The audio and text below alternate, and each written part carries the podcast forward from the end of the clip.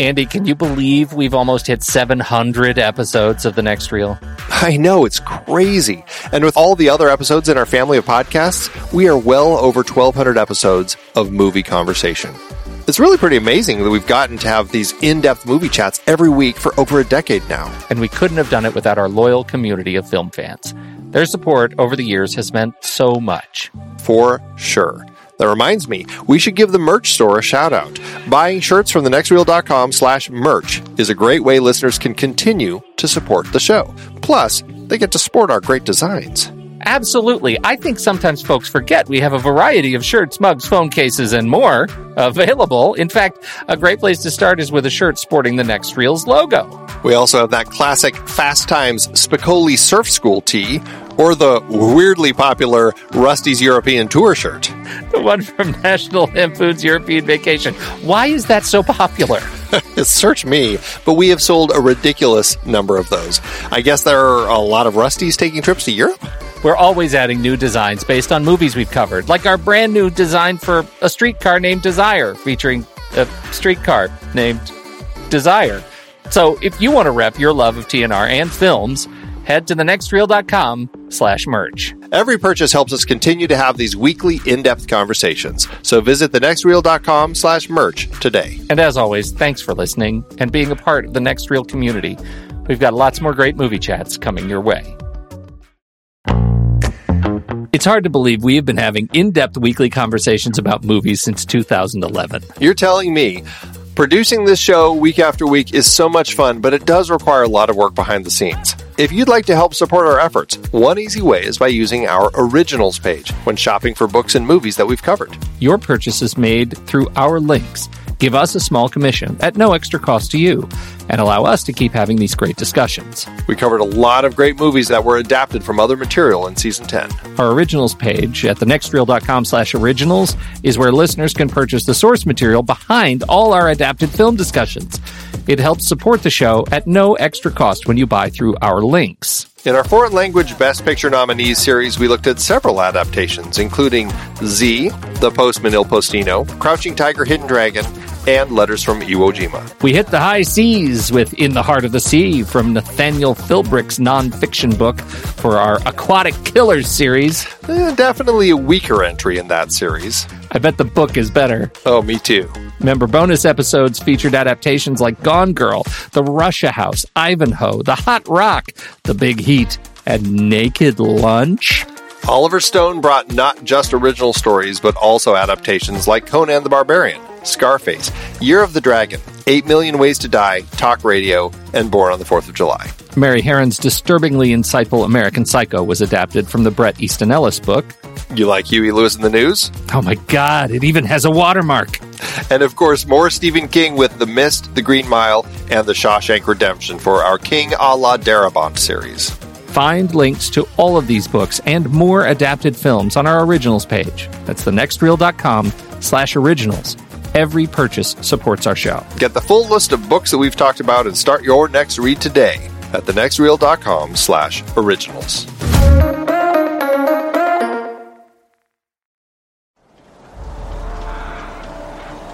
I'm Pete Wright. And I'm Andy Nelson. Welcome to the next reel. When the movie ends, Our conversation begins. Underworld is over.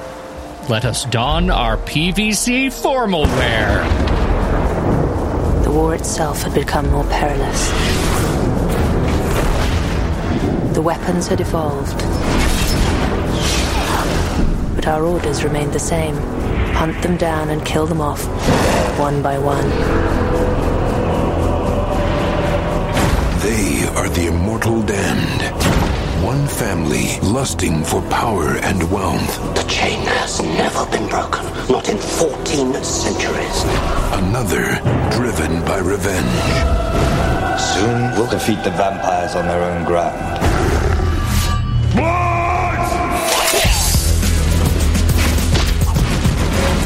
Do you see this human? He's attractive. I can't be positive, but I'm beginning to think the lycans are following him. Hello, Michael. Why are they after you?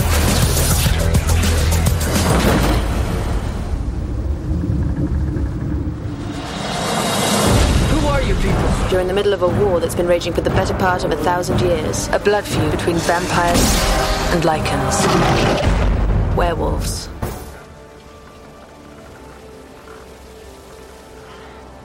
Andy, uh, never has an Instagram plug been more well suited than today. Would you agree? I would say that is very true. First of Very all, true. if you wanted to learn about PVC formal wear and any other PVC wear, you would go to Instagram. I guarantee it. That's where people go. That as you do. Go for these things. Uh, yes. But what we are, uh, but we actually happen to have a, a deep connection to Instagram and this movie and PVC formal wear. Would you like to talk about getting people over there? people can head over to instagram.com slash the next reel and they can see all of all get all of their pvc formal wear needs met well maybe not but they can learn about all sorts of movies that we talk about on our podcast over on our instagram page What do you, what do you have in your closet? What do you like to trot out from time to time when you want to feel special? generally it's just my pvc lingerie It doesn't. It drapes. It drapes so nicely, wouldn't you say, because of the weight? it's taut rather taut Yeah. Okay.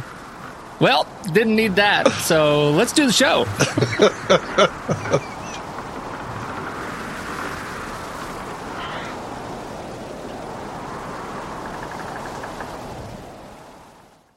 Andy, Underworld 2003 starts off the uh, uh, kicks off the universe of Underworld with Kate Beckinsale, and it is a harrowing place and time where people can jump off buildings, and also werewolves and vampires don't like each other very much. Why did we? Why And did we decide to do going this on movie? for quite a long time you know the one of the reasons i suppose you could say is because of instagram because we've done instagram posts involving uh, this film and this franchise before. And weirdly people really like uh, you know images from this franchise uh, on instagram. But really i think we're really here because we just enjoy this world of werewolves and vampires and the the gothic the soap opera that it is I, I I'm- think that's largely why we're here. I would like to know after watch. When's the last time you watched this movie? Before this week that you watched this movie? it would have been um, probably opening weekend in the movie theater. So Seriously. I have, yeah, I have. I've only have seen the first two, and it was uh, when they opened in the movie theaters, and haven't seen them since. And your memory I of this them. movie Yeah. is good enough that you wanted to come back and do a series of all five, including three you've never seen that are late in the series. I'm curious about them. Uh, As you know, I'm. I'm very curious about the rest of this world, and uh, you know, it's like it's like the Resident Evil films. You go into it going, you know what, these are fun movies. The rest, the as it progresses, they may decline in quality, but that's not going to stop me from still finding enjoyment in them. Okay, that's fair. That's fair. So would you would work? you agree that you still found enjoyment this time around?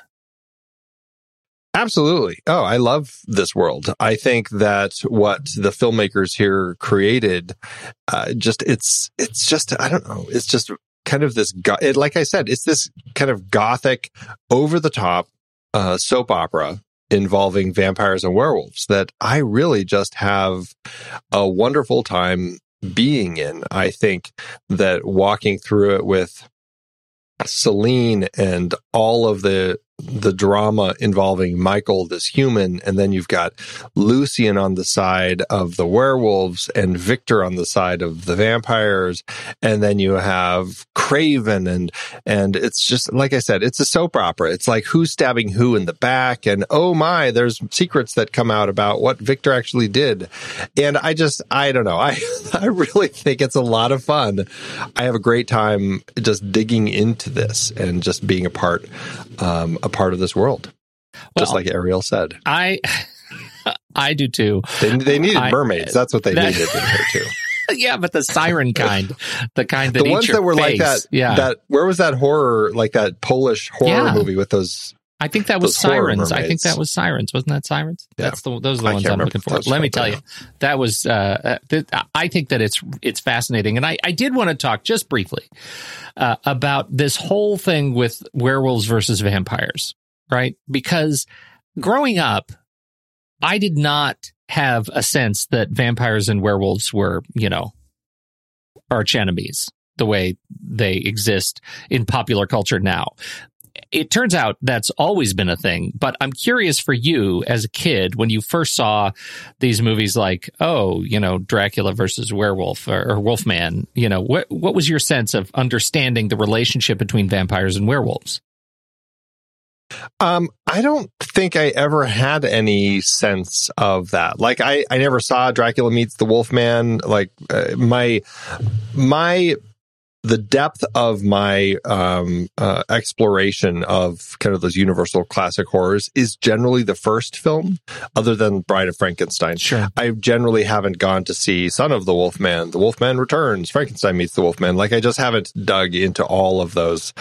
Um, again, it's it's kind of like you know the the return on your investment tends to uh, diminish over time with those.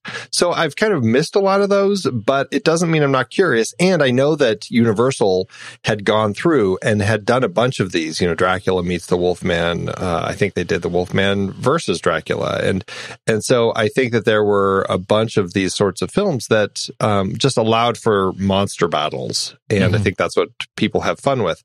And so I and, and you know the whole idea of the the verses sort of thing. I mean, you know, Predator Two kind of spawned that a little bit in the cinematic world when it showed the the skull of the alien on the Predator's ship um, right. trophy wall. And then we get the Alien versus Predator films, and then we have Freddy versus Jason. And so the idea of these um, battling mythical creatures. I just I think it's been around and people just love the idea of pairing different creatures with each other just to kind of throw them at each other and see what happens. And so I think the idea of uh, the way that the trio of our um, writers kind of developed this story I, I, think that I mean clearly they're fans of the genres and uh, had a lot of fun kind of creating something unique with it by by playing with tropes within each of them. I thought they did a, a, good job, and I, I, think that the the way that they combine these two uh, worlds works really well. I think so too. It, it's interesting to me because some of some of what I learned about ver- vampires and werewolves, I learned from Underworld, right? And and go back and read some of the the literature and background on this and find that there's a, a fascinating tie.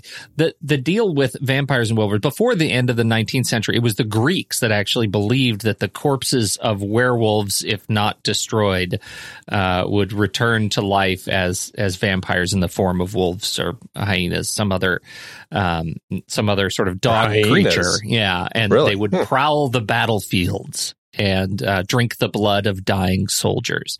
Um, and you know, some say that the the sort of culture of vampires and werewolves, like they they both have uh, relationships with day and night cycles. Right? Vampires can't do anything during the day; they're most powerful at night, but they're also completely lucid. And werewolves can do all they want during the day as humans, but they lose complete control at night in the moon, uh, you know, the the full moon, et cetera. They lose control and identity. Um, the the corpse vampire sort of werewolf thing, I think, is really fascinating. In Eastern Europe, there's a belief that that werewolves become vampires when they're killed and not disposed of properly, like they're almost vampires and they just didn't quite get over the hump and they end up being these crazy wolf creatures.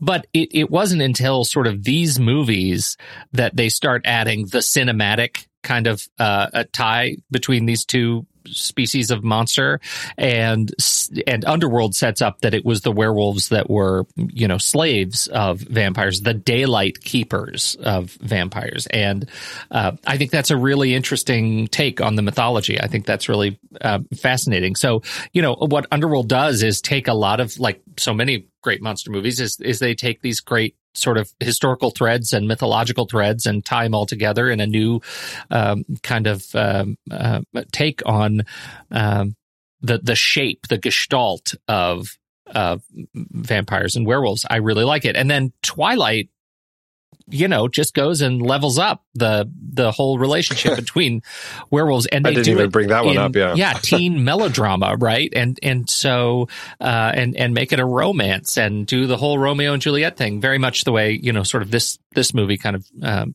steps on those tails a little bit. Um, so it, it's interesting now that that it feels more, at least in cinema, it feels like werewolves and vampires are kind of inextricably tied, and uh, that's uh, relatively recent. I, I think that it's interesting when you have some fans of genre films like uh, the three people who worked on the story here Len Wiseman, Kevin Grevioux, and Danny McBride, who clearly have a passion for the genres and then kind of create this world that just kind of has really kind of taken off and it, there's quite a bit of it. I just I just think it's fun to see what people can do with these. I mean, I, there are times where I feel like I uh, I look at the original stories of Dracula, for example, or um, I guess I've never read any uh, Wolfman sorts of stories, but like the original Dracula, I there are times where I just really prefer kind of the the classic way that um, that that original story was told. I really like that, but um, uh, but I also just love watching people play with them. I just think it's just they're they just allow for a lot of fun. Yeah, truly. And this is a, this is definitely a movie of passion. Uh, you know, people who made this movie really love investing in this world, clearly. Uh, and so let's talk about the movie. Uh, what'd you think? I it, did, did you love some some opening low hanging fruit subway violence?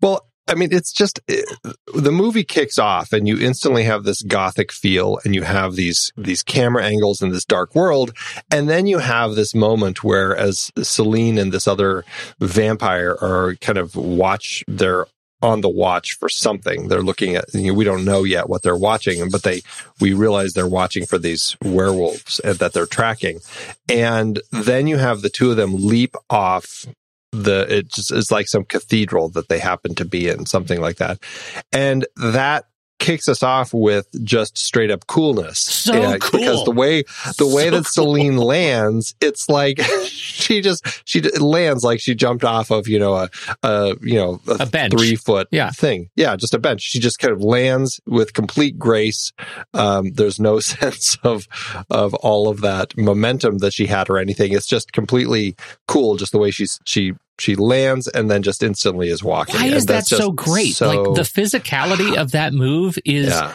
why is that weird? I mean, it's just uh, it's about three seconds, and it totally sticks with me. Like for twenty years, I remember that jump. That jump is amazing for both of them.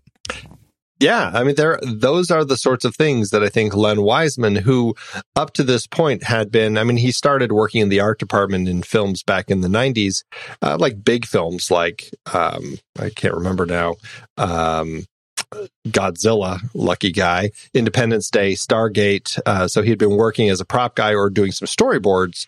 Um, with with before though, and then worked in the art department on those films, and um, so I think that coming from that world, and then he went into like music videos and that whole side of things and commercials. And so he has, that's, you get a real visual sense in those worlds. And I think that he just, it, you know, instantly was able to understand that, you know, playing with the visuals and creating those iconic moments, those were going to be key elements to parts of his world here because it's not just that moment. I mean, we have a lot of moments consistently throughout the film where you have these kind of mm, just things that Selene does. It's generally Selene, but sometimes it's some other people. Uh, and it's just like, oh, that is just a moment. That was a movie moment, and it becomes a trailer moment, and then it's just a moment that you just don't forget. Yeah, uh, one hundred percent. And this is, I think he has a real eye for certain visual, uh, physical sort of treats like that. I think another one later in the movie, which I, I know we'll get back to, is werewolves uh, running on walls, opposite walls at the same time. Very cool physical effect. It looks great. Um, it's it's threatening. It's just wonderful. Uh, those things, I think he's. I mean, this is a guy who does that will absolutely drive a car into a helicopter later. absolutely. Absolutely. I did question, like, that was one thing that I did question. I'm like, wait a minute. So are the werewolves running on the walls and the ceiling? Or are they just like so, like, physically, like, able that if they need to, they can run on the walls and the ceiling by gripping Yes. them just really hard? Oh, it's gripping hard. Is that okay? That's Yeah. you're you're 100 percent convinced of that. I because I was like I'm not I'm not 100 percent sure. You think there was some sort of like works, but I think magic okay. that they're at work? They've Well, I just gravity. I don't know because all of a sudden they're all just like on all the walls. It's like aliens skittering across things. That's exactly what I imagined. Like they're just Yeah. they just hold on to like you know pipes in the drywall and stuff, pipes Yeah, and frames. Right. right.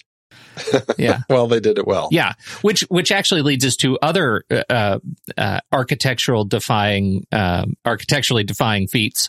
Uh, you know, and and early on we get the the, the big escape where where Selene shoots the hole uh, around her in the floor and falls to the floor below, um, which Mm, also brings yes. us another great landing from a height on behalf of of Selene, uh, and a great effect that, as it turns out, is also is as possible as werewolves running on the walls and ceiling in real life. This was proven where? How? Uh, oh yeah, well we brought this up in on the Satmat a long time ago, and Steve uh, actually pointed us to the MythBusters episode where they built a rig to test this move, where you're standing on the floor and you have two handguns.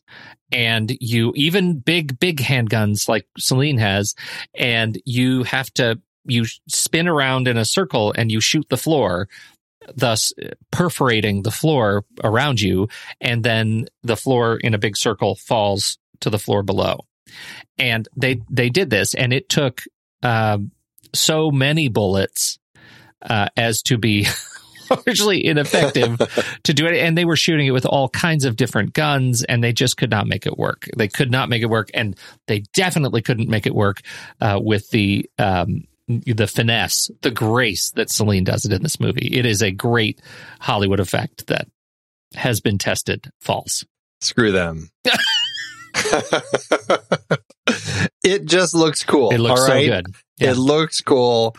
And you know, you hit that point in movies like this. You have werewolves, you have vampires, people are leaping off of cathedral tr- tops and landing perfectly fine. I just don't care. I, I, I hit a point with this where I'm just like, you know, I'm here because it's Yeah. cool. What they're doing is cool. It doesn't make sense, but in context of the world that I'm watching in this movie, the world building works because everything that is being displayed makes sense in this space. What I So like to have believe, zero problem with that. I like to believe that vampires and werewolves can actually, on demand, change their mass. And so when they need to jump off of cathedrals, they're very light and hit the ground very light. But when they need to shoot holes through floors, they can be very heavy and assist. well, they can turn into bats. You heard it Uh, although we never see that in this in this franchise, but presumably maybe that's what it means. Like they Yeah. fly, they're as light as a bat. They're as light Right. as a bat or heavy as a thing that would a- fall through a floor.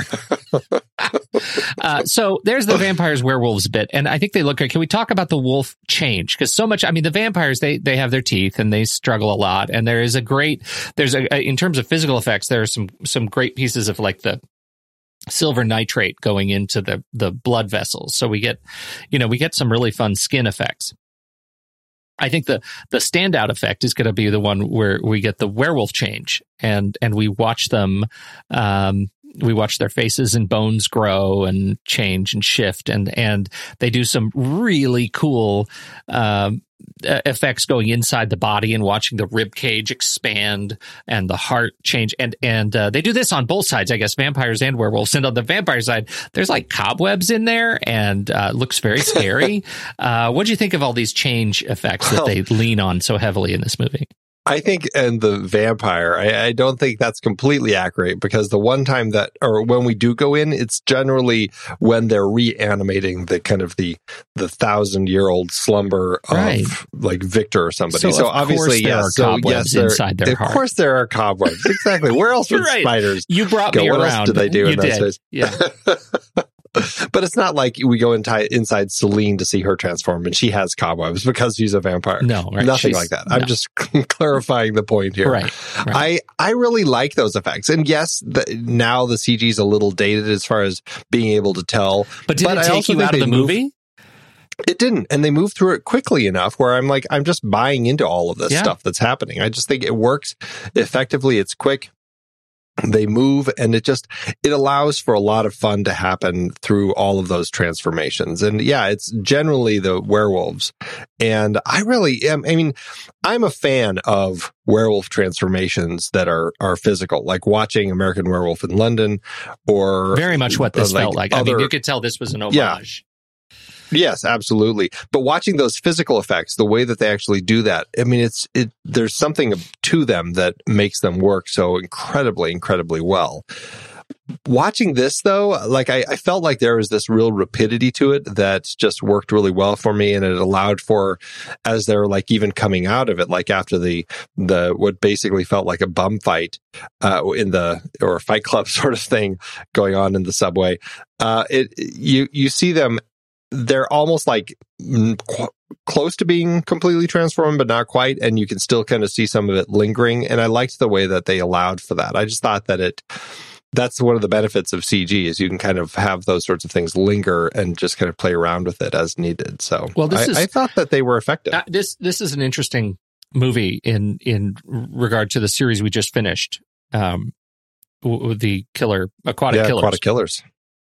Because we got we got ourselves um a selection of movies that were at that crossroads of you know CG and mechanical and uh, you know visual effects, practical effects. Uh, thinking specifically of Anaconda, where we both had trouble with the the collision of brand new CG technology and uh, old uh, uh, effects, uh, practical effects running into each other, and it didn't always look great. I think is is fair, Yes. gentle, delicate, but fair. Um, I think we're at a point here, 2003, where we know with the benefit of hindsight that yeah, I mean, obviously the effects are going to get better. But this movie never once did the effects take me out of the experience of enjoying the movie. Not like Anaconda. Like we went over, we got over that hump of completely unbelievable effects, visual effects, uh, CG visual effects to storytelling, immersive storytelling effects used extensively. And it was right in this period right here. And I think Underworld hits the, the bullseye on that. I mean, I just, um, great effects. They work uh, for me almost every time. Like I, I actually, I can't think of a time. I say almost every time. That is absolutely disingenuous. I can't think of a time when the effects just didn't work for me or, or took me out of the story at all. I think it was just, um, it was really solid. Yeah, I, I, I, suppose the only time it, it might have a little bit for me was, um, oh, I don't know. It was around the point where uh, I think it might have been less the werewolves and more Victor when she's trying to wake him up and we're getting that cobwebby inside. Um, that might have been a point where I, I was like, eh, just a, it's a little more fake here. Mhm. But uh, yeah, but in the end, I think that you're largely right. I think watching this ends up just providing a lot more enjoyment, and uh, it could just be the pacing. It could be that it's coming from Len Wiseman, who was straight from the world of music videos, and definitely has that sort of the pacing and storytelling style with his work. So I suppose that could be part of it. We have two different versions of this movie. Right. Um, and I, I think we each watched a different version of the movie. Uh, yes, we did. Um, I watched the original theatrical cut, and you watched the quote unrated cut, which, from reading about it, doesn't sound like it's that unrated. It just sounds more like it's an extended cut. I just I think that it's definitely a um, a marketing tool that uh, they use to say unrated. Sounds like it's got a lot more a lot more naughty bits in it. I, get, yeah, I, this was not a not a naughty bits experience. if you're looking for that, this isn't the movie to look for. It just felt well, not just, it naughty bits, but you know, more blood, all that sort of stuff. Like anything that gets cut, because I mean, if it says unrated, generally it means, hey, this this we had to really cut out some gore and all that sort of stuff, and it was just too much. But really, it really wasn't that much from what I've read. Well, it, it wasn't that much, and I think in this case, unrated literally means they never got this cut rated. Like they just didn't do the the practical process. Somebody didn't check a box, and they decided to release it. Um, you know, we get much more uh, just alternative footage, alternative takes. We get Selene studying more books. You know, we get um, we get a, a slightly longer. Um, um, like historical vantage. I think we get a little bit more context in the the original battle between you know Kraven and and Lucian and um, you know what they used to you know how they used to live together. Um, yeah, we we got um, you know we get some. There's more more Erika and Kraven. Like there's more of a an actual relationship between Erika and Kraven. Yeah. One thing I understood. Yeah, they do, and and I think do they in the original cut is there the the um the scene where she, you know, they start making out and he starts biting her. Nope. Yeah, so there's that scene, and uh, it's not a particular. It's a weirdly like non-erotic sequence um, that is interrupted. You know, many, Yeah. you know, in in uh, key say key moments. um, but it's uh, it, it doesn't really add to. I, I can see why it was cut. Like I just don't. I don't think this unrated cut is a is a beneficial cut. Um, you know, to say that this is a something to celebrate. It's just an alternative view with some extra stuff in it.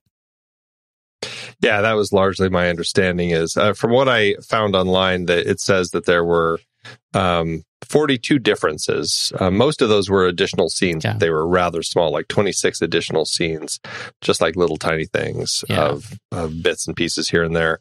Um, three scenes were extended in the theatrical version. There were five scenes with alternative footage, and then eight extended scenes. So, um, yeah, Yeah, it's um, it, it's fine.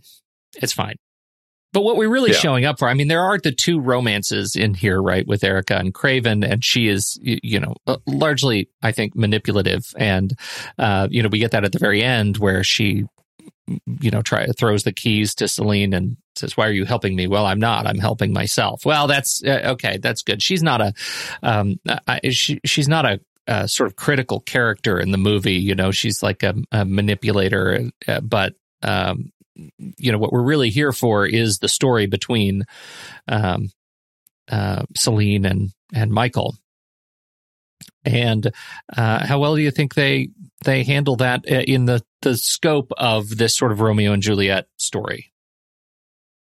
Well, I- mean, I, I mean, I agree with what you're saying, but before I answer that, I just want to make sure that we're not downplaying the fact that you know some of these characters, like there will be some. I, I'm curious to see how all of this uh, plays as we get into the the next four films. True. Like we have we have four more films to go, so I'm like, is there going to be more of Erika? Is there going to be more of this power play between her and and uh and uh Kraven like you know is Kraven even going to be around I like what's what's going to really be going on Well, it is interesting because curious. this is not like you know uh, Piranha Two, where nobody comes back from Oh, Piranha, right? Or exactly. nobody comes Right, back yeah. for Lake Placid versus Anaconda. You know, um, Yeah, we have a lot of people to uh, returning over the course of this this franchise. I mean, I mean, just looking at it, I mean, there's also an animated, like a series of animated bits, and and a lot of these people, even their characters, I should say, um, come across those. So as we go, we will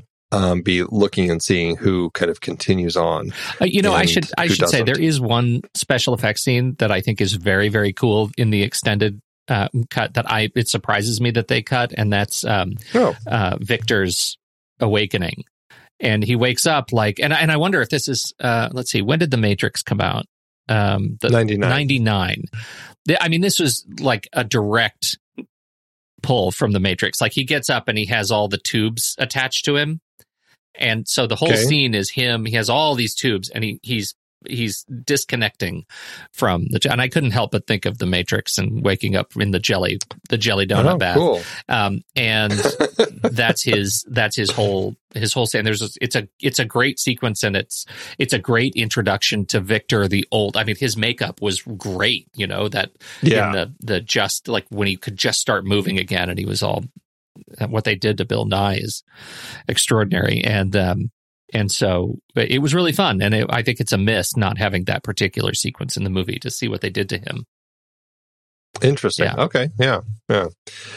Well, it, it is one of those those bits, but um yeah, I mean, I I don't know. It's one of those where I, as I watched it, I'm like, do I feel like I'm missing? Because it's like 12 minutes. I mean, it's it's a decent amount of footage. Like, was I feeling like I really missed any parts? And I don't really feel like I was. But I guess what will be curious for me is as we continue this franchise, hearing from you if you feel like there were some particular moments that that happened um that you like. You know i like having this scene here because it was a nice play on everything going on um between kraven and erika Yeah, or something like yeah. that you know so um so anyway.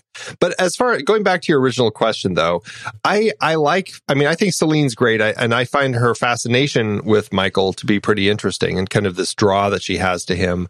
And uh, like right out of the gate when she sees him in the subway and and is kind of drawn to him and she doesn't know why and why are the well also she's curious because she sees the werewolf the where the lycans I should say following him and so is very curious as to why they are doing so I, I find them really interesting. And Michael, I, Scott Speedman, especially the way that he plays it, like he works well as the newbie entering this world. Like, what the heck is going on with this, all this craziness that, uh, that's getting thrust upon him, right? Where he's just suddenly thrust into the, I mean, directly into the middle of this war that's waging between uh, vampires and lycans. And as it turns out, it's because of his bloodline. And I find that to be really interesting and the way that that plays out. And I think he actually handles it well the way that he kind of goes along with that and and um, connects with Selene and finds that that person to kind of have that moment with and just kind of um, connect to so I, I just thought I thought it worked really well so I did too. I really like Scott Speedman, and uh, as it happens, I mean he's he's a busy guy. He's he's working a lot, but um, I, as it happens, don't cross paths with him. The stuff that I watch after this, uh, and you know, I watch the Triple X movies, um, and and so, but then it, I just uh, I don't I don't watch the stuff that he's in anymore, and and so he's been in a whole bunch of stuff. I missed The Strangers, I missed uh, you know Good Neighbors, Citizen Gangster, uh, Last Resort, the the show. Um, uh, October. It's just nothing. He was, uh, and he did a guest spot on Grey's Anatomy in 2018. I stopped watching Grey's Anatomy before that. 25 episodes on Animal Kingdom. Didn't watch that show. oh wow Um, really Yeah, uh, and he's got 10 episodes. He's in the the show You coming up in 2021. Um, like he's a busy busy guy. It's not like he just disappeared like some other actors. Um, and so, you know, it's it's very strange because I feel like like I he's a guy who should be in stuff that I like based on this movie. I have seen very few things with him. I, my life without me may be one of the few things that I really remember him from. From, and I thought he was fantastic in that. That was a, a kind of an indie um, drama that he did in in the same year, actually, Mhm. as this. Um, other than that, and and this follow up to this, like I missed the Strangers, and that's one that seems right up my alley. I don't know how I missed it, but uh, yeah, I just um, I, I like watching him. I think he's kind of an interesting actor to to kind of see, but I just I am, have seen very little of his. Yeah. So I, I feel like he was he, he was great in this movie as that guy, and we'll we'll see him again. This is the sort of um, nonsense, I guess you could say, that sometimes you end up finding on on uh, IMDb. It, under the trivia section, it says, "Good friend of Kate Beckinsale and Len Wiseman often attends barbecues at their Los Angeles house." So there you go. Well, I'm Actually, I'm- and then it says, friends. as, as Miss Beckinsale stated during an interview on The Tonight Show with Conan O'Brien, she said, After making Underworld, we adopted him as a sort of pseudo family pet. We stroke him and feed him, and it's good for him. So-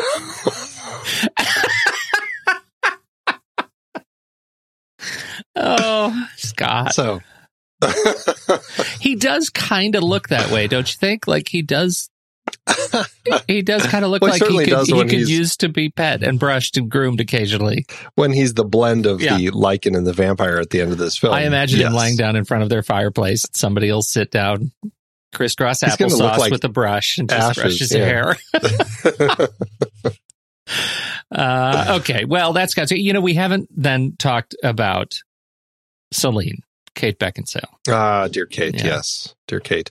What an interesting kind of turn for her career at this point. Uh, she first appeared, and where I first saw her was Kenneth Branagh's Much Ado About Nothing. That was her first film appearance. Right. And then she went on to appear in a number of smaller types of films, a lot of different indie films, and uh, a lot of just films that I look at. I'm like, oh, that's a really interesting kind of start to her career. Nothing seems like she's going to go down this road. I mean, she's working on things like The Last Day of Days of Disco with Whit Stillman, who she returns to later, and some other kind of indie films. Um, Broke Down Palace, she appeared, appeared in Pearl Harbor. Then she went big in Hollywood, Pearl Harbor and Serendipity in 2001, and Laurel Canyon uh, in 2002, another indie film. And then there's this in 2003. It's like, well, there's a big change for her um, career trajectory. And Stephen Sommers, who was doing Van Helsing the very next year, wanted to cast her, but was afraid she wouldn't be interested because she was in this. But she saw the script and was like, oh, totally sign me up.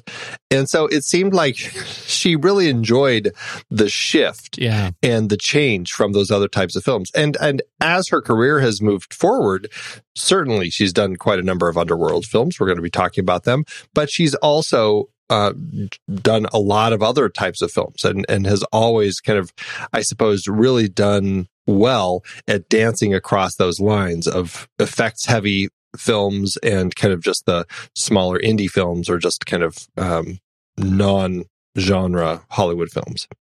I, I there there are a number of articles that um, you know pop up when you search for Kate Beckinsale, and they're all like, "Why doesn't Kate Beckinsale work anymore?" And it, what they're really saying is, "Why isn't Kate Beckinsale in any more Underworld movies?" Because she's working a lot. Like she's a busy a busy actor, and she just is not in the movies that you like. She's like your Scott Speedman. People who think that she's your Scott Speedman. That's I I do find that telling. You see that sort of thing pop up quite a bit in on these you know bait uh, clickbait articles. Uh, why is so and so not working anymore? It's like well they really are working. It's just they're they've shifted their career path and now they're doing a lot of independent films, a lot of smaller projects, a lot of more uh, interesting TV. video Yeah. game voiceover work. She's Queen Ayrenn of uh, the Elder Scrolls Online. Yeah, so so you know, yeah, I I really enjoy her career. I thought she was fantastic in Love and Friendship. What about Total Recall? did, How'd you uh, feel about her in Total Recall? I didn't care for that film that much. I um and I don't think it's just because I have kind of a special place in my heart for the original one, which I certainly do. I just felt like they took it in some odd directions and it just I, I don't know, I just didn't find that it really worked as well for me as the original version did. Yeah, I, I think so too. I had trouble. I had a little bit of trouble with it. She was great. I thought she was fine. Honestly, Yeah. I don't remember much of her, but I know she was kind of like the evil wife, right? Yeah. Yeah, she was. But, largely I mean, what I come, come on. Kate Beckinsale and Jessica Biel. That, Yeah. I- you know, and Colin Yeah. Farrell. Hunky Colin Farrell. Yep. How bad does a movie have to be not to have an okay time? hey, it's still at a 6.3 on the IMDb scale, so yeesh. All right. Well, whatever you're going to do. So we like uh, Kate Beckinsale. I think she's fantastic um, in, in this part. I think you're right. She has a real natural sensibility at dancing across the the uh, across the the rails, so to speak, and and not getting burned. I mean, she's just um, uh, she's a, a terrific uh, chameleon, and um, and she's great. Obviously, she became. Uh, an action figure figure level iconic in this movie uh, thanks to you know production design and costume design, character design, and um, I think they, uh, I mean, they just did so much great work to uh, give her something that she could really inhabit in terms of a fantastical creature, and uh, and I think she was I, I think she just nailed it. Well, and obviously Len Wiseman uh, clicked with her. I mean, they would go on to shortly after get married after this. And I, I think that he knew how to shoot her in a way that worked really well for the concept Yeah. of the film. And because it had to have that same level of coolness all the way through. And she Right. carried it to an extreme. And it just like the visual coolness uh, all the way through. It's just, I mean, even down to her final swooping move that she does when she um, attacks um, Viktor at the end. It was just, it was. Well, that's the yeah the the victorious angel pose, right? I mean, that's uh, that's like winged victory, uh, where she has one knee up and her arms out, and the sword is out, and she's it's uh, it's an iconic pose. Um, yeah. and and yeah. not to mention the incredibly solid effect uh, uh, as Viktor's head is bisected. Um, straight out of Cube. yeah, right. It's it's terrific. It looks great, and I love that they give him a beat longer to kind of uh, show his rage before things fall apart. Before realizing. Yeah. Yeah. yeah. And, you know, Bill Nighy, I mean, he's another actor that it's just like, it's so strange to see him pop up in things like this, but he does it well. And Michael Sheen, same thing. Like, uh, you know, and this was, I think, the, the film where, cause she had been with Michael Sheen up to this point and then, uh, you know, changed teams as it were and hooked up with Len. Um, a little bit after this. And uh, so it's just one of those weird things. But I mean, they'd go on to kind of continue working together in the franchise for uh, for a bit. So I, you know, I don't know. I I just feel like they really cast it well. All of the faces work well. I just have to say, Ray's played by uh, co-story writer Kevin Grevioux, possibly has the deepest voice I've ever heard. Yeah, man, he can just It's- turn it on. He is great. I, am like, "Ugh, that's like I need to really kind of uh, you know boost my um, my my bass and, Yeah. and just really let that rumble the house every time he speaks. Yeah, you do. I, I, I think speaking of great uh, characters, here's one we don't see very long, but actually for me wins the title of uh, having a a better name in real life than the character name in a movie full of interesting character names. The part of Amelia is played by Zita Gorog, which sounds like a made up name for this movie. And I am here for it. I think it's great. Yes, yeah, she dies very Sad, fast. Unfortunately, But it's interesting because they do that high like security cam angle on her and her team in the train, and that Yeah. like that still frame is everywhere. Like she gets like pride of placement uh, because it she just she looks cool. The team looks cool. The production design looks great in the train, and the camera is perfect on her. Yeah, right. Yeah. And she, I mean, Bill Nighy and her. So we've seen two of the three. I can't remember what they call them, but the the big leaders, Yes. right? Yeah, the ancients. The ancients, and I think both of them carry that that title well. Like she's got this just classical kind of beauty about her in this in that moment. I think she works really well, and and Bill Nighy, of course, is Bill Nighy. So so I'm curious. Uh, I can't remember what the other one's name is, Marius, but uh, Marius, Marcus. Marcus Marcus. Marcus Corvinus. So he was Yeah. the one who was supposed to be the other of the line. Right. So he was the one who was supposed to wake up. Viktor was supposed to stay down, and Amelia was coming Yes. to sink. Right. Because Yes. she's the one who was Yes. on duty for this last hundred years, and they were going to swap. That's important Right. to know because Yeah, that every- mechanic every is years. that mechanic is a little bit shaky in terms of you know it get it can get lost in the in the story. Well, and it's, I mean, that's just all a part of this kind of soap opera element of it, Yeah. right? Because, I mean, and, and trying to keep track of all these different elements. And I, I want to make sure as we watch this whole franchise that I'm keeping in mind, okay, who's on whose sides? Because we have Kraven as a terrible kind of leader of the vampires while A traitor. uh, Amelia, eh, well, eh, he's, yeah, and it turns out he's a traitor, but uh, while Amelia's in another part of the world, he's kind of heading up this little pack here and um, we find out that he's actually a traitor. And so Celine raises um, uh, Viktor from his crypt a hundred years before she's supposed to, and then we find out that Viktor's really not that great of a guy, and that he had actually uh, done some horrible things in in his past. And that one, he's really the reason behind this war with the Lycans in the first place, and two, that he actually killed Selene's family and is you know, and then posed as this great guy who saved her, and so it's it's so soap operatic, uh, but I I did I just really enjoy the way that the whole thing plays. It's this very enjoyable kind of vibe that they create for us. Yeah, it's a it is a great vampire telenovela. you almost never want it to totally end. is. No, right. I know Yeah. it is. It, it does remind me when I was down in Brazil, there was actually a, a telenovela, although I don't know what they, I can't remember what they called it, but it was called Vamp. Yeah. And it was, it was a soap opera with vampires and it totally, like, it, it totally works. Yeah. And that's because there's something about kind of the gothic nature of that storytelling that just falls in line really well with, uh, kind of everything going on in in the way that this uh, these worlds kind of play. So it just yeah, it works well. And this cast eats it up. Yeah. I think they do a every great job with it. every bite. Um, Yeah.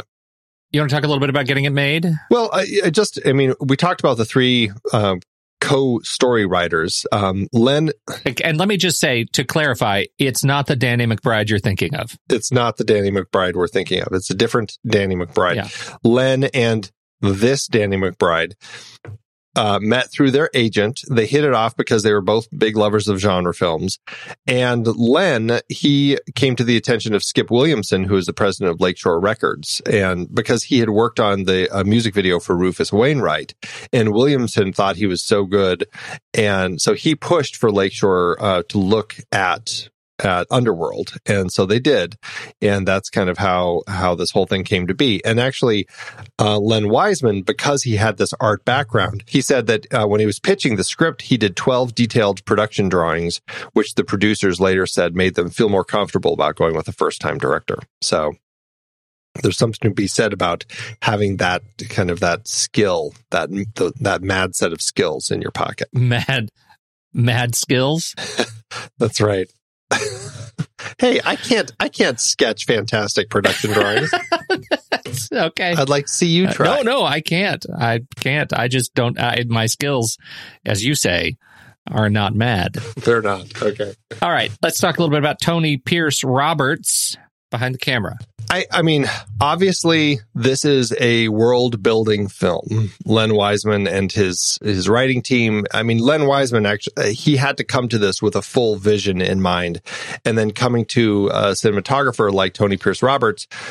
Uh, you're going to have these conversations right out of the gate. How do we need to light it? How do we need this place to look? Because he's going to have to really work to kind of do that from beginning to end. And I mean, I think there's just so much darkness throughout. And obviously, you watch this. This is a film that had some serious color treatments added to it uh, afterward. Um, but I think that it just makes for a beautiful, dark, kind of this gothic other world that I think. Uh, I mean, it's it's right there in the title. It's this underworld that we kind of get to watch the whole time. I just I find it incredibly um, well crafted in the cinematography vein. I also find that Tony's skills are mad.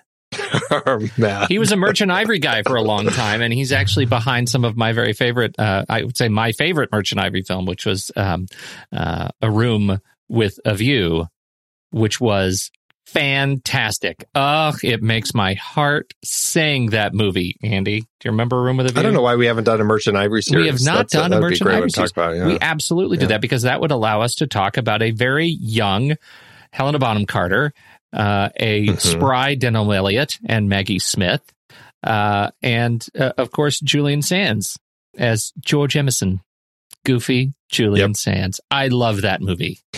I love it. I think that's what they said. It- Let's get him. He's goofy. He's goofy, and that Denholm I Elliott actually- is still spry. Let's get him before he's not spry anymore. For me, it's all Simon Callow. Mr. Beebe. Mr. Hello, Mr. B. All, Yep, yep. It's Yep. all Simon, Simon Callow. Callow, for that one. yeah. great. You know, Yeah, so- Daniel so Day of- Lewis. Don't forget Danny Day. Danny, Danny on oh, the DL. Well, I just at this point, I just assume he's kind of in everything. He's actually in Underworld. He, he plays right. he plays a gargoyle. He's very in character. Uh, yeah. So Tony Pierce Roberts, I mean, he worked on a lot of those, and um, but I mean, he worked on a lot of other things too. He played, uh, you know, all over the place in his, the types of films he did early on. He did a Stephen King adaptation, The Dark Half, and he did some things like The Client and Disclosure, everyone's Yeah, favorite. Um, Kiss Kiss Bang Bang, through the Andy. The, guy is cabinets. incredibly versatile. Kiss Kiss Bang Bang Yep. to be able to do that, and his most recent production, it, it's like the circle is now complete. The uh, the young adult uh, Vampire Academy. Yes. Have you seen it? Why we haven't done a series? we just need to do a, a, a teen vampire Teen Vampire movie, movies. I guess. Yeah, we could totally do that. Get Buffy in there. I could see we can finally get Buffy. I would love to get Buffy in there.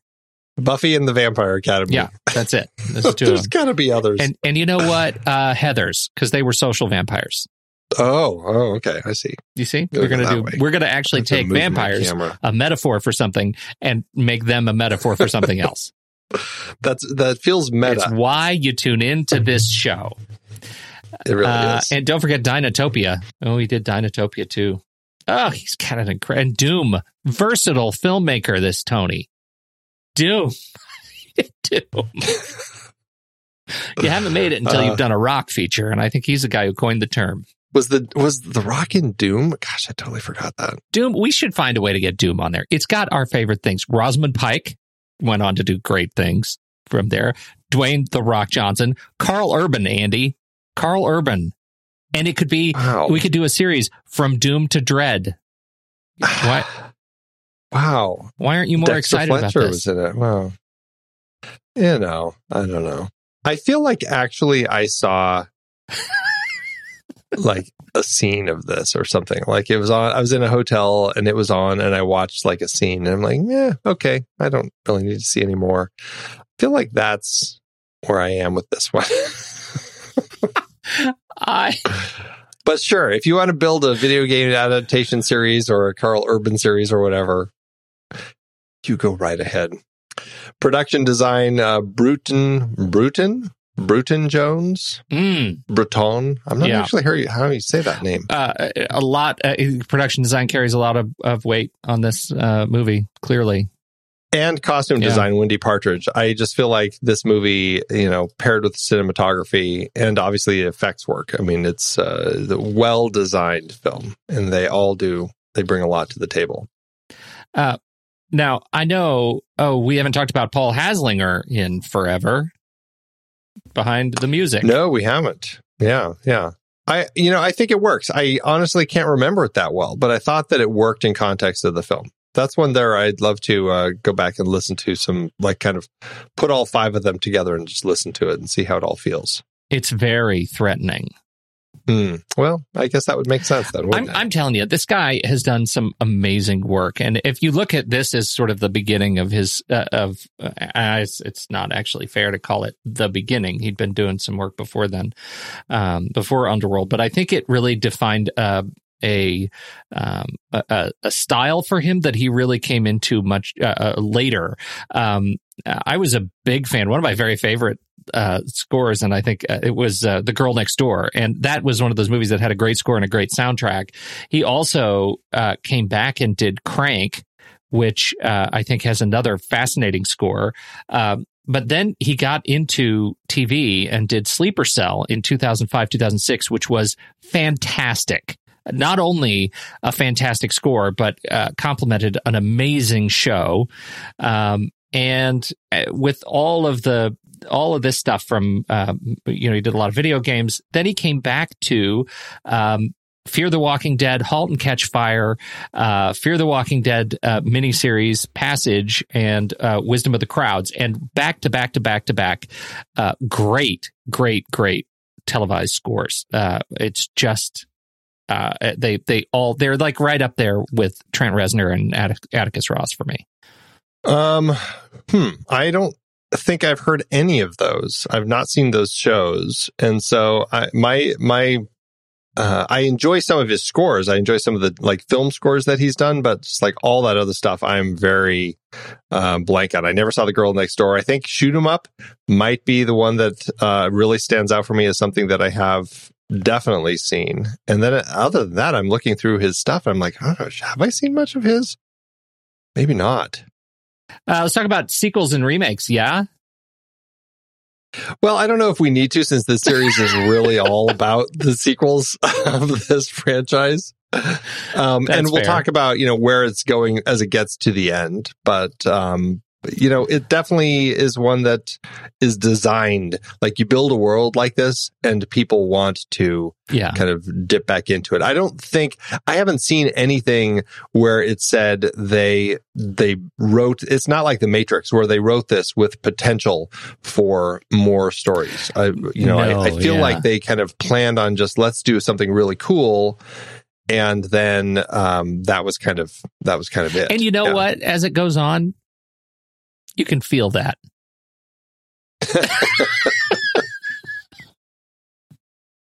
I am so Oh, curious to see what you think of it. And I'm curious to watch them again in order because as I told you last week, I've never seen the rest of them in order. I watched them all crazy The- out of order and and years apart. So I have no sense of what the story is actually supposed to be. So this will be great. Um, how to do an award season? To get anything?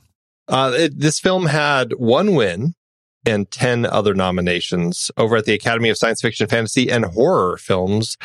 Scott Speedman won the Cinescape Genre Face of the Future Award. Wow. that is an award title for ya. That just.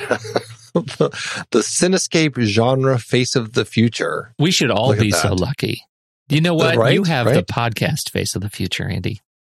well, why thank you. Why thank you. The uh the other nominations for at the Academy of Science Fiction, Fantasy, and Horror Films, we had it nominated for Best Horror Film, but it did not win. It lost to um what did it lose to? It lost to 28 Days Later. Uh oh. Yeah. Yeah. I, I can see that. I can see that for sure. At the um the best makeup, it lost to Lord of the Rings: The Return of the King. Kate Beckinsale was nominated for best actress, but lost to Uma Thurman in Kill Bill Volume One. So you know it it did okay for itself, but not uh not. Eh, you know, it's up against some other things. It's but it, it's a genre thing. Over at the Golden Schmoes Awards, At least it's up against the right stuff, right? It's not like on. Uh, this is not. This is not buried in the Razzies. exactly. Although Pete, now, now that you say that, oh no. Kate Beckinsale was nominated over at the Golden Schmoes. We've talked about the Golden Schmoes. Uh, You know, I I just hate even bringing uh, this up, and I, I feel like I shouldn't. But best TNA of the year. Kate Beckinsale was nominated. Lost to Keira Knightley in Pirates of the Caribbean: The Curse of the Black Pearl. Um, so yeah, you know, and then it had a few other a few other nominations, but those are kind of the um the big ones. yeah. I don't know if I call the Golden Schmoes the big ones. Nope. All right. Uh, yeah. Well, now we have to talk about the box office. Well, Len Wiseman kicked off this vampire werewolf franchise with a budget of $22 million, which is 30.5 million in today's dollars. The movie opened September 19th, 2003, opposite Secondhand Lions, The Fighting Temptations, Cold Creek Manor, Anything Else, and the limited opening of Bubba Ho-Tep. There's uh, getting some mummy into the mix that weekend. This one handily took the number one spot, bumping out Robert Rodriguez's Once Upon a Time in Mexico. The film went on to earn 51.9 million domestically and 43.7 million internationally for a grand total of 133 million in today's dollars and adjusted profit per finished minute of $847,000. That was a surefire, surefire sign of success and all the studio needed to say, let's make a sequel. That was great. You did that like in character. You were a real studio head. well done. Uh, I well, I'm glad we started this thing. I'm glad we are in it. We are invested in the world of Underworld, and uh, we're very excited about it. And uh, that means that now we've done the anchor show, and we just have to see what comes out when we start peeling the onion. Just start peeling the onion. For now, we should probably take it to the mat Let's do it. Head over to flickchart.com slash the next reel. You'll see all the movies we've talked about on this show. Uh, if you swipe over in your show notes and tap the word flick chart, It will take you directly to this movie in the Flickchart catalog where you can add it to your own list and see how it stacks up against ours. This is one of those where sometimes I'm going to have a hard time defining the line of, you know, I'm probably going to watch this more, but the other film is definitely a better one. Yeah. Yeah, I struggle with that. I guess we'll see. I guess we'll see how it how it uh, lands. Uh, maybe it will land like Selene does in the first few minutes of this film, like elegantly and in rubber. Underworld or Underworld or Il Postino, the postman. oh, Andy. I, you know, I know. uh, I mean, I find Il Postino the Postman to be a very magical film. Yeah. It's a very sweet, simple, light film, but I, I just feel like the world building in Underworld is is really spectacular, and uh, you know, I, I'd probably watch it. yeah, I, I'm going to go with uh, Underworld. Underworld or Do the Right Thing. Seriously, it's do the right thing. You know how last week I said crawl over Do the Right Thing because you Yeah. know sometimes people are crazy and they do things like that. Well, I'm going to say Do the Right Thing this Oh, week. God, what a relief! What a relief. Underworld or Night of the Living Dead. Night of the Living Dead. Night of the Living Dead. Underworld or Hero. Some Zhang Yimou. I'll say Hero. Uh, I will also say Hero. but wow, what a pairing of two films that are just beautiful to look at I agree with that. in different ways. Yeah. Underworld or Being John Malkovich. Uh, Being John Malkovich Big for John me. Malkovich, yeah. Underworld or Lethal Weapon. Lethal Weapon, but then I go watch the Fat Man Yeah. trailer again and I get so mad. Makes me want to pick Just Underworld. don't go watch the Fat Man trailer but again. then how will I send It's my message? easy. How will I send a message that I'm mad? Uh, Lethal Weapon takes that one. Underworld or The Natural. Oh, The Natural. The Natural. Underworld or High Noon. High Noon. High Noon. Underworld or Creepshow. Creep Show. Creepshow. Well, that puts Underworld in spot 239 on our chart. 239 out of 478 films. Wow, it kind of landed smack dab in the middle at a 50%. Fascinating. How'd it do on yours? It did better than that. It landed on my chart in spot 1036 out of 4506, Ooh. which is a 77%. Did a lot better on yours. Yeah. Uh, mine uh, ended up at 652 out of 1474, and that puts it at a 56%. Wow. Yeah, so I'm I'm I agree more with us than I do with you. Uh, it turns out it was just so. hard. I I it ran up against a lot of movies that uh that I just really struggled to to compare it against, and and I think it was just it's the the silliness of sometimes of flick charts pairings that I end up you know ranking it against movies that it just won't beat, so it can't climb too high into that top half. If I go by the algorithm over at letterboxd.com slash the next reel, this should be a three star film. Um, I, you know, it's three stars. It's three stars that can be swayed very, very easily. I, I could go up from there. I mean, I'm I'm starting a little higher than that. I'm a three and a half and a heart. I just I do find it to be just a, a fun time. It's a fun world to be in. I don't know if it's a great film, but because I mean it's it's very soap operatic, and to that end, it's like I buy into all of that, and I just jump in and I revel in all of the kind of the the reveals and the silliness of the whole thing, and I just have a great time. So starting it off at three and a half. Well, so for me. here's a question: You're gonna are you gonna leave it at three and a half and a heart? Yeah. because I don't want to. I don't want to bring the be the one to bring the average down. So I'm going to push mine up before. to three and a half. Not on this movie. I don't want to be that guy. I'm not that guy. So I'm gonna I'm gonna go for three and a half and a heart with you because you said so. okay. All right. Well, that's where we sit. Three and a half stars and a heart All right. over at letterboxd.com. That sounds great. I'm real happy about that. And now that we've done Underworld, we've gotten that one on the list. Uh, uh, do you do you want to talk just a little bit about where we go from here? Yeah, I suppose. Yeah, we're going to Underworld Evolution, which is three years later. They they keep this almost every three years. Uh, so uh, Evolution in 2006, and then Rise of the Lycans in 09, Awakening in 2012, and then there's a four year um, gap for that fifth film, which is Underworld Blood Wars. So, but next time it'll be Underworld Evolution. I am really excited just to see how the how in quick succession the effects of the movie in the the series improve over time. I I think this is this is an area where it could either really get really great or not depending on you know what they how much money they throw at it. And i think it has there's a lot of promise. At this point in the series there's a lot of promise. Well, and I'm curious um, because my recollection of that one, again, I haven't seen it probably since 2009 or 2006, is that, I mean, it pretty much kicks off right after the second one ends. Like that's my Yeah, that's my recollection of of it. too. Is that is that it really kind of is an immediate um, sequel. Yeah. So I'm curious to find that out and kind of jump into that. And I'm curious where they go like in the future, you know, is there more time between them? So I don't know. I don't know. But that's what we're doing next time. So when the movie ends, our conversation begins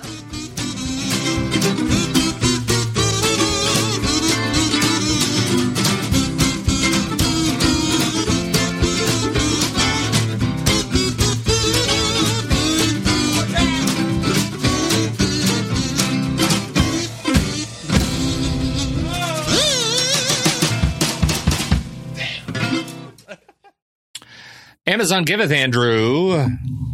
as Amazon always do. Oh, they do. I didn't go to Amazon though. I didn't. I skipped it. Oh, I wanted to see what the kids would say. I got to see with these horror movies. It's so great to see what the kids say, especially when you compare it to what the parents say and what Common Sense Media says.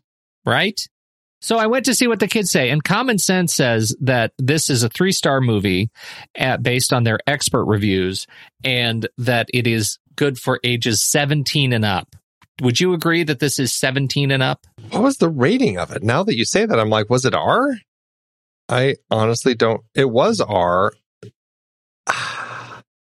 Is it terrible to say that I am just kind of like not a good judge of that at Yeah. this point? Because I'm like, Did you watch it I with your watched kids? so many movies. I didn't. Okay. No, I guess I remembered that in in the context of when you're when you pair lycans and vampires and there's fighting and i just remember selene's always shooting things so i just was like you know inevitably there's going to be a lot of blood and violence so I'll, i probably skip it with the kids. Well, and we didn't talk about the the end, and I think this is why the movie uh, uh, dropped some stars for me. The big final battle between the the lycans and the vampires, it's all with guns, right? That, and I know it's all, but it became Well- so pedestrian, like just watching red shirts come in and get ambushed and then get ambush upon others. It was just, it was just not a very creative thing. It was just shooting and falling down. So there's there's a long Well, stretch where that's nonsense. and one guy with a whip And the guy with a whip. all i could say when that happened i'm like a whip Why did you pull out a your werewolf whip? You really idiot. that's what you're going to use Terrible. so I we maybe he was a lion tamer at one point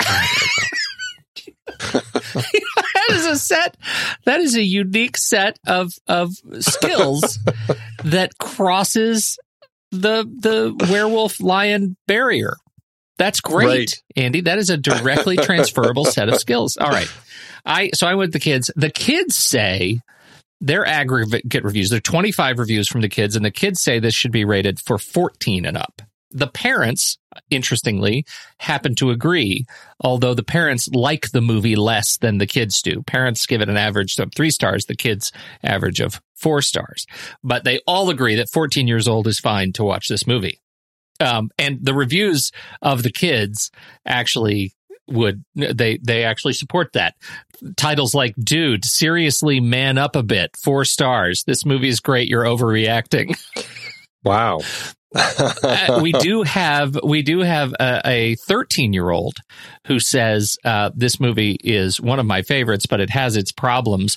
The gore and action was point perfect, and comparing it to movies like Kill Bill and Blade, it really isn't that bad. Most of the shooting scenes weren't headshots, and there was only one act of cold blood in the whole movie.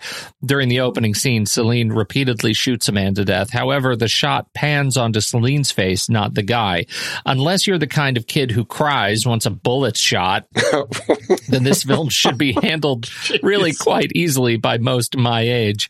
Although some of the acting was poor and the one liners were pretty clunky. The swearing scenes were usually satisfying. About Wow. 30 minutes into the film, Michael shouts, What the F is going on? after a man was shot five times and pulls all the bullets out in a matter of seconds. The music was usually really effective and the transformations didn't look scary at all. One really awesome transformation scene did occur and that may scare some, but the overpowering music will compensate for that. All right. There were some science horror and post torture scenes, but the magic of fast forward exists. No sex, not like the sequel. I mean, the swearing was so minor compared to 2016's Vacation would result in a two second beatdown. The film is 15 years old and it really has dated. If you've seen Blade at 11, then Underworld is a must see. Wow. I know. Again, Andy, 13 years old. I eat my hat. Anyway, I, I think the kids speak for themselves. They all think that Common Sense Media is overselling the gore, and they've heard enough in high school. So, or in middle Damn school. you, common sense. So, Apparently what, so. did- what did- how did Amazon fare? Well, I have a one star from Sky who says, It seems like the English are even better at making worse movies than Hollywood, especially this period. Where's Jackman? Seems like a three hour hair gel commercial with a car commercial thrown in for good luck. Nothing going on here. Where's Jackman? What? That's Hugh, right? You were talking about Hugh Jackman? I I suppose, and it's it's odd that they uh, they say that you know I I I don't know I'm just so curious about this because it seems like the English are even better at making worse movies than Hollywood. It's like Are is they- that just because of Kate? Because Len Wiseman and his his co-writers are all Americans, Right. so. Uh, I don't know. I, I assume that they're just saying that because because of her. Well, you know, Speedman's a Brit too. Do you know that? he's. I thought he's Canadian. Well, he was born in England to Scottish parents. Oh, okay, interesting. I uh, did he move to Canada? Mhm. Why do I? Yeah, he grew up in Canada. Yeah. that's why. Yeah, Yeah, but I'll bet yeah. I always put him in my head as a? Canadian. born September 1, 1970. We didn't talk about birthdays. Speedman's 75, September 1st, 75, born in London, UK. Uh, Yeah. now, Kate Did you wanna talk about was born Kate? A, a day after me. a day. and look Could what you've same achieved. hospital together. I'm just saying. I'm just saying. wow. Wow. Thanks. Thanks, Amazon. I've been podcasting since 2006. In that time, I've tried countless hosting platforms, but in August 2022, we switched to Transistor to power all of our shows here at True Story FM, and it's been a game changer. I love the Transistor allows unlimited podcasts and storage without extra charges. We can publish so much content, and we do. If you want to start up a podcast, do yourself a favor and host your show on Transistor. With their one click publishing, you can get your new show onto all the major podcast directories effortlessly. And their website builder lets you quickly build custom sites for each show. The detailed analytics are invaluable too. You can access all kinds of listener data anytime.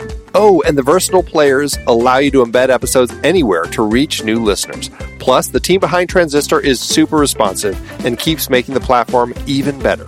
After using countless hosting services over 15 plus years, Transistor has been hands down the best podcast partner for us. If you want a hosting platform to take all the worry out of getting your podcast out into the world, go to thenextreel.com slash transistor and check it out. Support our show and support your own show by going to thenextreel.com slash transistor. Start growing your podcast today.